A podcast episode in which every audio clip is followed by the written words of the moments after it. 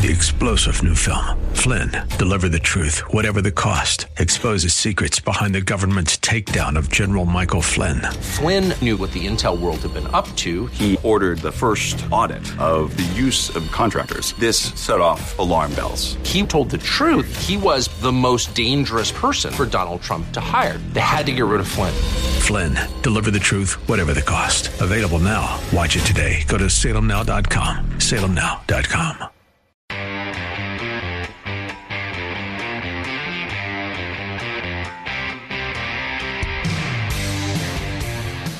Uh, no, you are not having a deja vu experience to yesterday at noon. Uh, you are having a, a fresh new Matt Mayer experience, as we wanted to bring Matt back today because of his time serving in the Bush administration in Homeland Security. And I thought Matt would have a perspective on the weaponization of the Justice Department as it concerns what is now becoming almost official, which is the pending indictment of Donald Trump for documents at Mar-a-Lago. So, uh, Matt, I'm sure you could roll for 10 minutes, but uh, give me your initial reaction to finally having confirmation that they are going to use the Espionage Act to indict Donald Trump.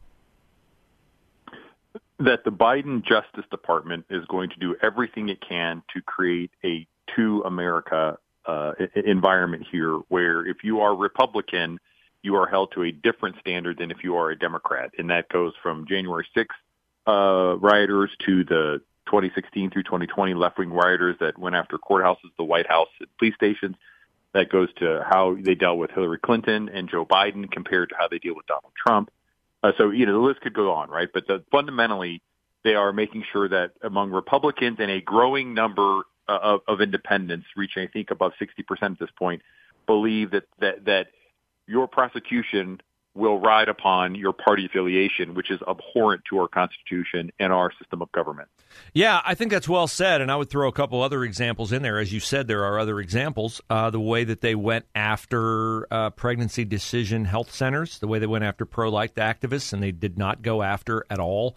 Uh, people on the pro abortion side, the way they went after parents at school board meetings, but they didn't go after, uh, you know, the LGBTQ initiative and push in our schools. And so here's the question uh, because you are a politically savvy guy is how does the Republican Party make this point to independents that, hey, they might not be coming for you now, but I said in the open to the show, Donald Trump was right in 2015 when he was campaigning, and he said, they hate me because they hate you. Eventually, uh, they are going to make life miserable for independents. Republicans might be in the crosshairs now, but independents eventually will be if they're not fully on board with the radical Democratic agenda. How does the Republican Party make that point so that they can win independents to their side? I think continue to shout from the mountaintops and point out the glaring examples of hypocritical conduct. I mean, think about this, Bruce. We are going to indict a, a former president who mishandled documents that he took from the White House to Mar-a-Lago that, that was under security camera and locked uh, locked locked uh, vault, right? Yeah. Guarded by the while Secret we're Service. Not, guarded by the Secret while Service.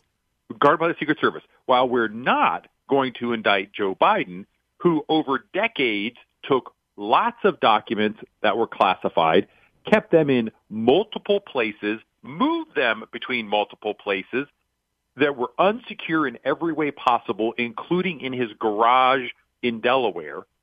So, so arguably on a factual basis, whatever Trump did Biden did in spades. And yet we will not see an indictment of Joe Biden. And to me, that, that comparison will drive independents farther and farther into our corner. And, and look, here's the reality. I, you know, this is what I, an important point for listeners to understand. Trump will not be convicted. This is in South Florida. It is not in D.C., where there are nothing but Democrats who hate Republicans and who will indict uh, and convict virtually anybody for anything. This is South Florida, so the jury will be made up of a more representative group of peers that looks like America, and importantly, a, it will have at least one or more Cuban Americans who fled or whose parents fled Castro's Cuba and who understand all too well how government can abuse power. And they will come into that case with a healthy dose, dose of skepticism and the idea that they will get a unanimous verdict of 10 or 12 jurors beyond a reasonable doubt is very, very low. So I think fundamentally they're simply going to make a martyr out of Donald Trump, make him more popular among Republicans and in growing number of independents, and probably do more to ensure that he stands a better chance of winning the 2024 election than he did before the indictment. Matt Mayer is our guest. OpportunityOhio.org on Twitter at Ohio Matt. His uh, other website where you can read about his exploratory run for governor is OhioMatt.com. Yeah, that's a really sal- salient point that I've not heard anyone else make about what the composition of a South Florida jury will be like compared to what the composition of a Manhattan jury will be like. So, explain Democratic schizophrenia for me. They can't possibly deal with a second Donald Trump term. Yet, by indicting him in an environment, South Florida, where he's very unlikely to be convicted, are they just blind to that fact? Are they assuming that if we indict him, uh, will not go to his side and he will we will help him get the nomination, but he will be easier to beat, or are they just stupid and haven't thought this through? They are Jonathan Bender in The Breakfast Club in the famous scene where he's you know tussling with the principal, and he says, "Do you want another one?" And he says, "Yeah." Yeah, another one, and goes on and on where he gets himself like six detentions, right?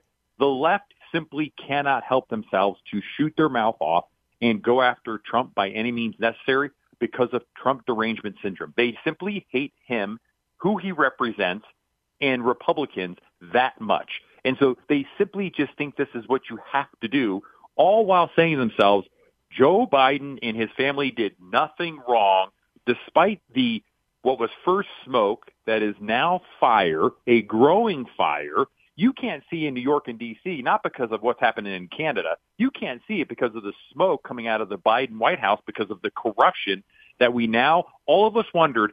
Wait a minute, the guy shows up in Ukraine, make sure that yeah. the prosecutor gets fired. The prosecutor had just gone after you know frozen assets of the Burisma head, who Hunter's on the board of. How is that not you know pay to play corruption? And now we know it's exactly what it was, yeah. right? And yep. so th- th- this cannot stand. It will not stand. Republicans independents will rescue America from the less crazed, crazed drive to take down Donald Trump by any means necessary. Matt Mayer, OpportunityOhio.org, OhioMatt.com. Okay, so uh, there are there there is becoming a growing viewpoint out there that Joe Biden will not make it to the 2024 election. I don't mean he dies, but I mean he will not be the Democratic nominee. At this point in time, given all that's going on with both men, give me the percentage chance you think Donald Trump will be the Republican nominee and the percentage chance you think Joe Biden will be the Democratic nominee. Well, look, I think the percentage chance Trump will be just grew. Um, so my guess is he's probably getting close to 50% at this point or higher that he will be the Republican nominee. I think Joe Biden will be the nominee for the Democrats uh, unless the man becomes injured or incapacitated because of his age. So if he falls and breaks a hip, you know, th- there will be at some point, right? It will be the the party elders, right, mm-hmm. which would be Barack Obama and probably Bill Clinton, will have to go to see him and say, "Yeah, Chief, it's done. Like you, you, you, you won't win. Too many people are now going to believe that you're you're just too frail to be president. We got to move on here." Uh, and then you'll have, depending on when the timing of that, if it were to occur, right, could scramble things enormously. So, so that, I, I think you know, Joe Biden is is is one fall away from really, or one really clueless moment caught on tape from from Democrat leaders saying, "Yeah, we can't do it," and and making a change. Yeah, and I know uh, there are those, and I agree, Trump would not be indicted if he were not running for president, but uh, certainly is not in his nature to shrink from a fight. So I do not anticipate that he will do so. You got 30 seconds about to respond to that. Yeah, no, the, the, I mean, he the man. Donald Trump is a pugilist. Uh, that's what he did. That it, it strengthened the spine of Republicans, which is why so many Republicans love the man. Is because he taught us how to fight and fight back hard. And, and I look, I believe if they throw a punch, punch throw a punch harder and twice as many because that's the way they respond. It's the only thing they respond to. So th- we're going to have a knockout dragon fight in South Florida, and, and I think Trump will win. Yeah, I, have come to share that opinion. You know, I think that I try to reconcile it uh, as always with my faith, but I also uh, do not believe in just laying down and being a victim. I do not believe that's what we're called to do. I believe we're called to tell the truth And I think there's much truth to be told on the side of the uh, conservatives and on the side of Donald Trump in this case, as it concerns, as you so eloquently pointed out, the double standard in prosecution here. Matt, thanks for joining us for a second straight day. Really appreciate it very much. Thanks for having me. Matt Mayer, opportunityohio.org. Follow Matt on Twitter at Ohio Matt, his website for an exploratory run for governor of the state of Ohio. You can find that at ohiomatt.com.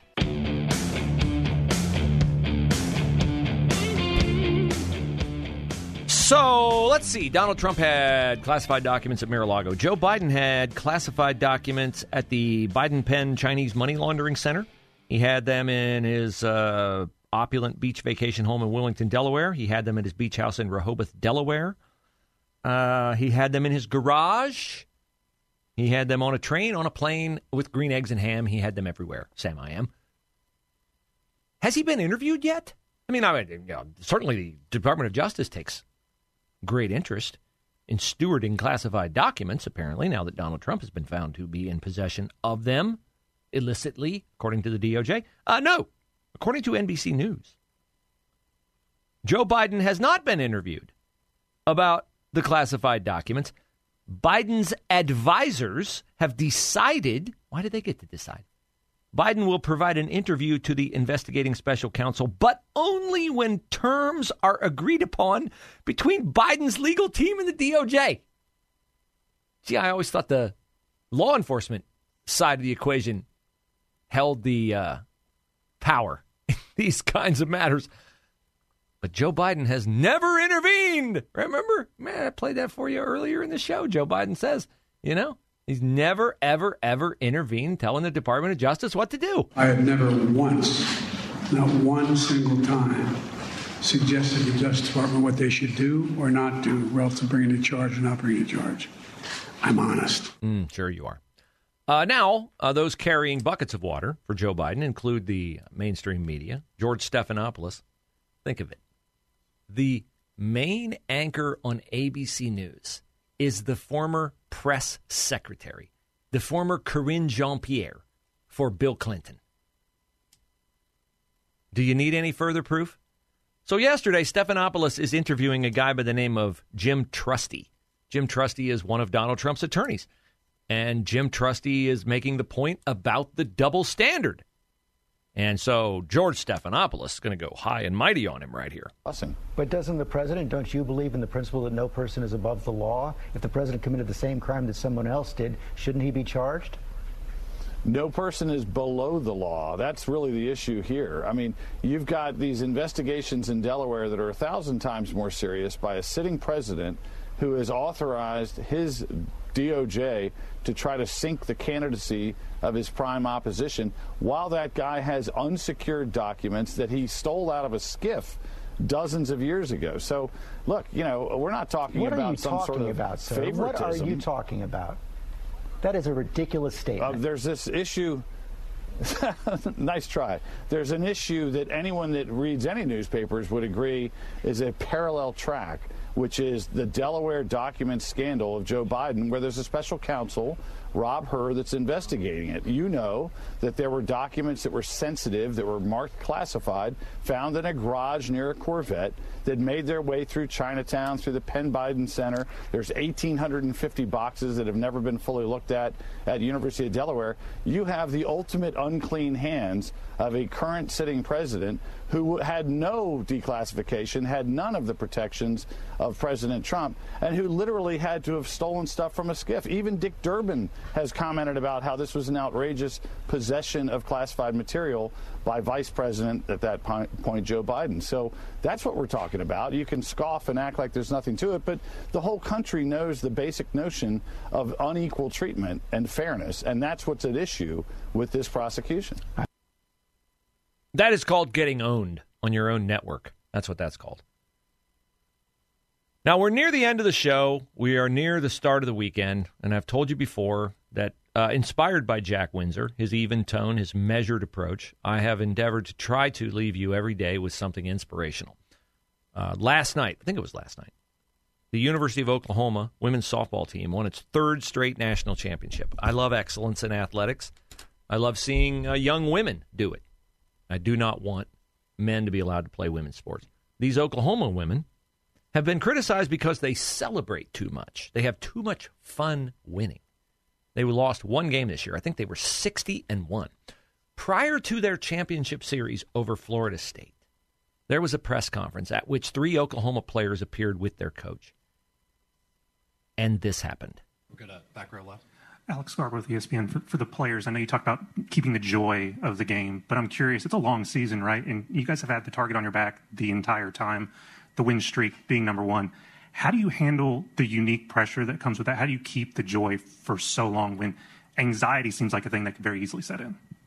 Well, the only way that you can have a joy that doesn't fade away is from the Lord. And any other type of joy is actually happiness that comes from circumstances and outcomes. Um, I think Coach has said this before, but joy from the Lord is really the only thing that can keep you motivated, um, uh, just in a good mindset, uh, no matter the outcomes. Thankfully, we've had a lot of success this year, but if it was the other way around, uh, joy from the Lord is the only thing that can keep you embracing those memories, moments, friendships, and all of that. So uh, would, that's really the only the only answer to that because there's no other way that softball can bring you that um, because of how much failure comes in it and just how much of a roller coaster the game can be.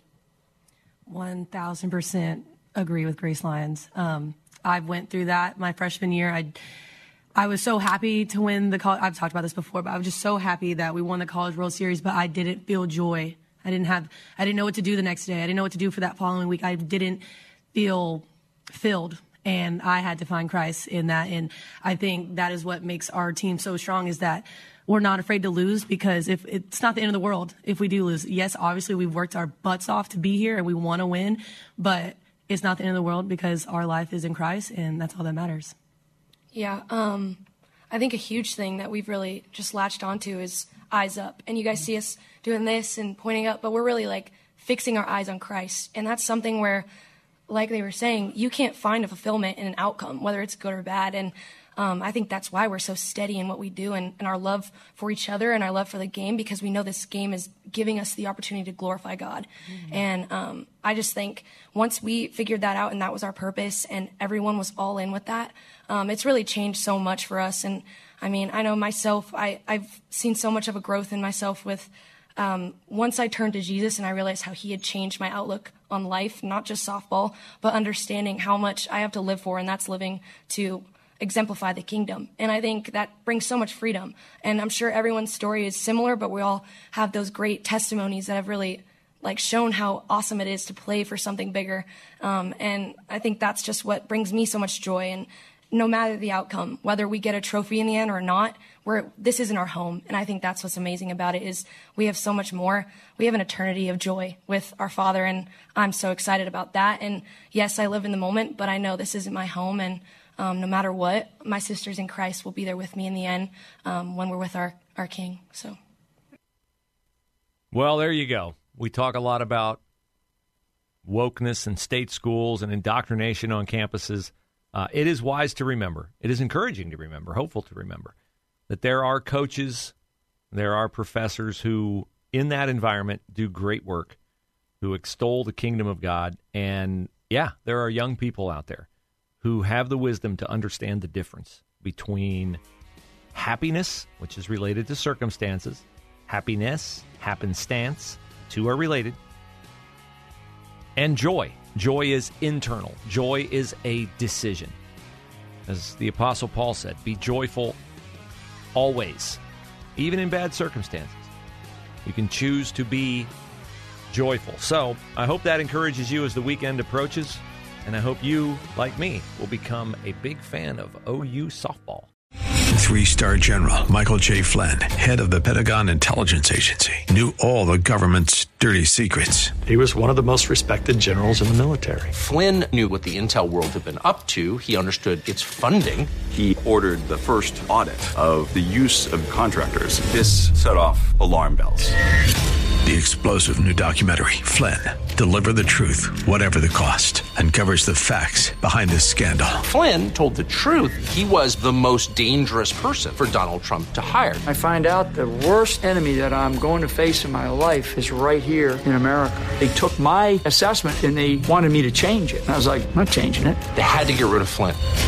With in depth interviews, archival footage, and never before seen personal records of the man behind the headlines. I just felt like I was drowning. Flynn, deliver the truth, whatever the cost. Available now. Watch it today. Go to salemnow.com. Salemnow.com.